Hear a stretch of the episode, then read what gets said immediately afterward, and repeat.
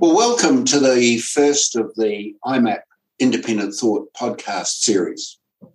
The Independent Thought program is about giving uh, portfolio managers involved with managed accounts an opportunity to raise, discuss, talk about issues that are important in the management of managed account portfolios.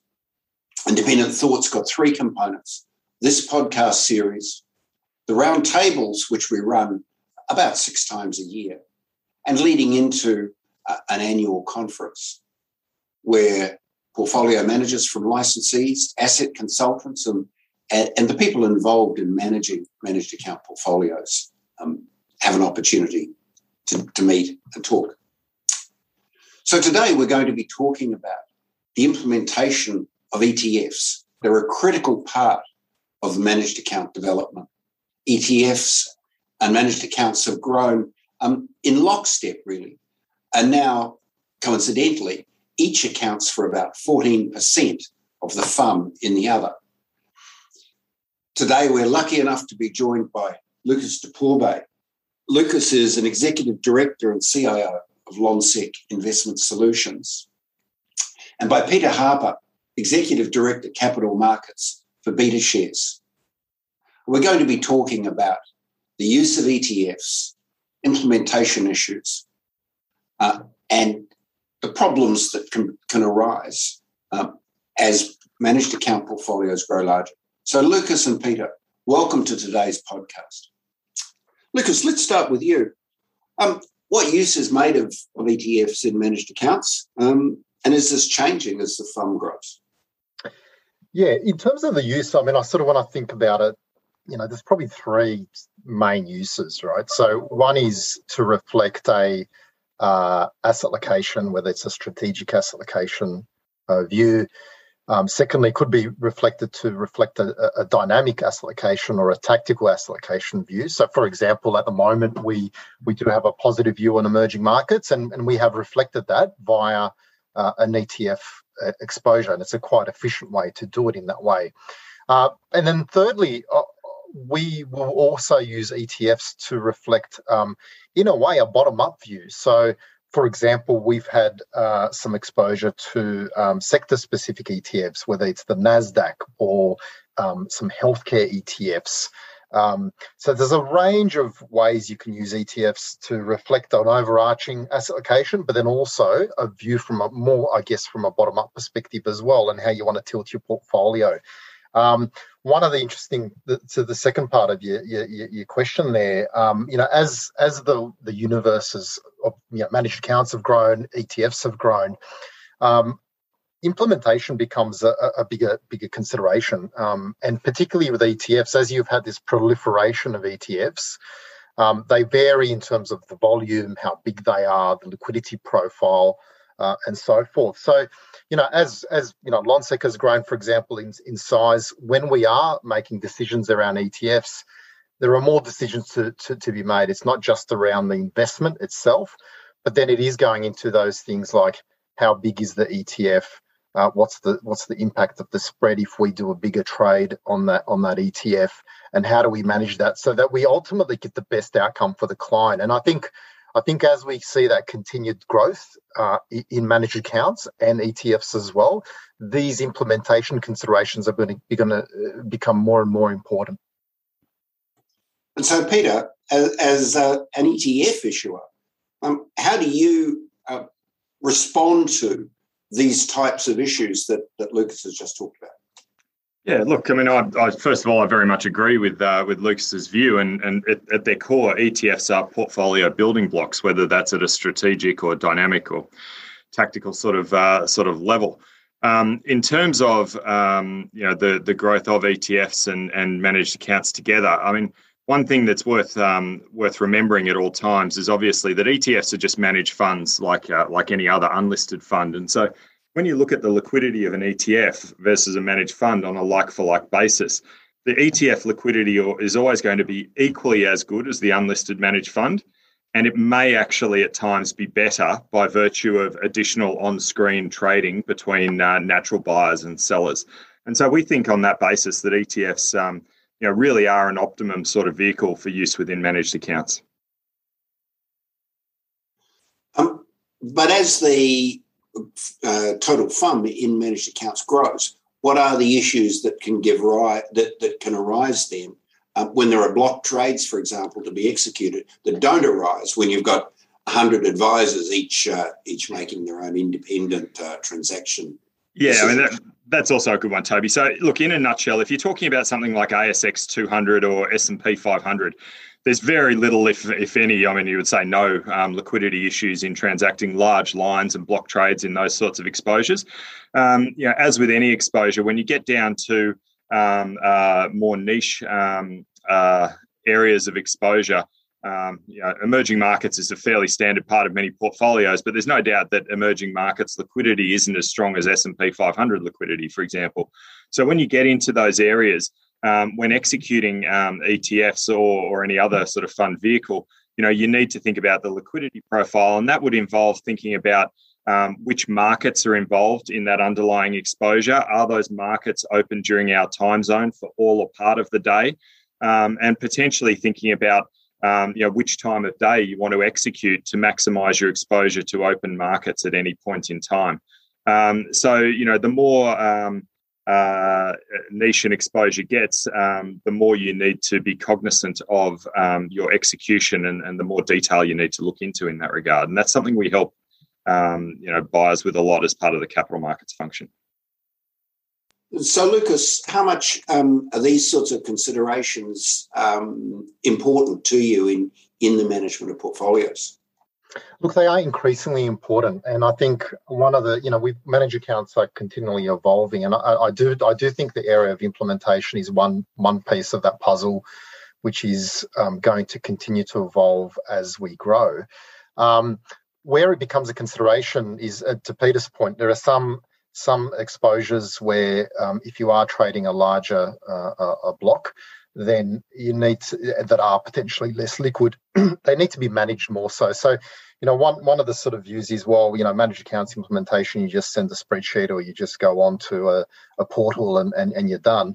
Um, the reality is, if you know, and we had this example where we worked very closely with the BetaShares team with the with the relevant platforms where we were allocating to um, uh, EMMG um, the the uh, uh, emerging market exposure, and because of the size um, the size of our portfolio, we wanted to ensure that um, that the client, the, at the end of the day, the client's not disadvantaged, the spread doesn't blow out, and so forth. So it was a great exercise in terms of being able to work closely with BetaShares in this example, work closely with the platform providers. Obviously, there's stuff at our end we had to uh, ensure, and to ensure that we were able to coordinate that in a fashion and and that that trade would be able to be executed where there was very um, little friction um, uh, for the end client. And and and these are things which I think as uh, managed accounts mature, they get larger, they're, they're going to become an increasing consideration uh, when managing a, a,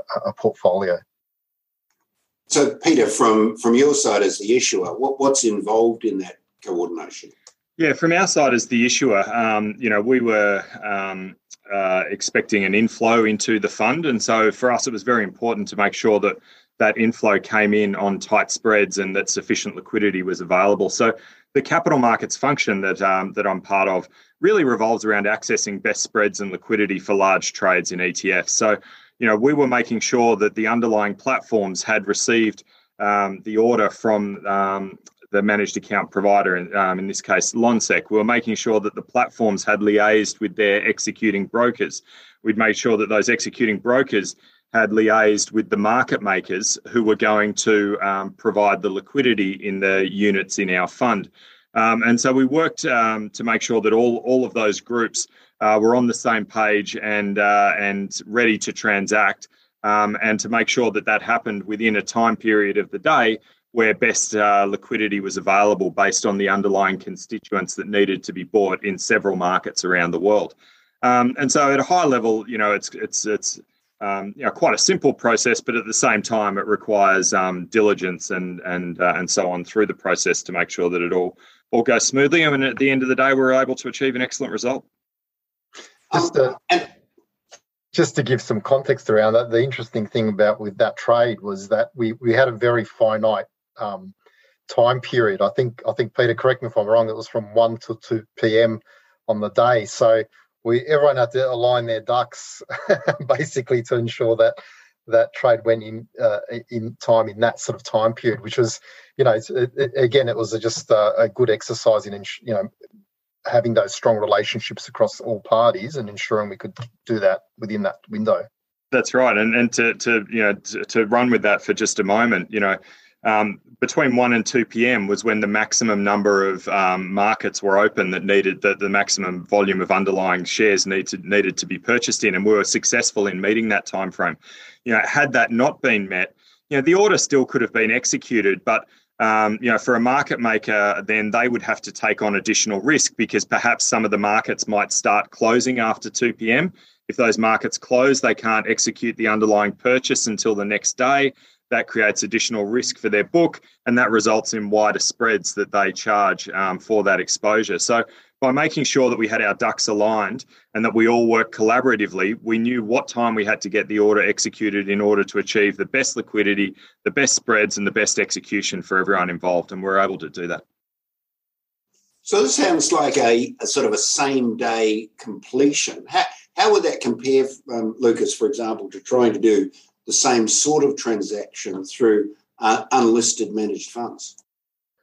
Well, unlisted managed funds, we would obviously go through the same pro- process from our side, but in terms of um, uh, you know managing spreads and so forth, there's little control over that uh, in terms of fr- from our side in terms of how we would you know so the implementation process would be similar.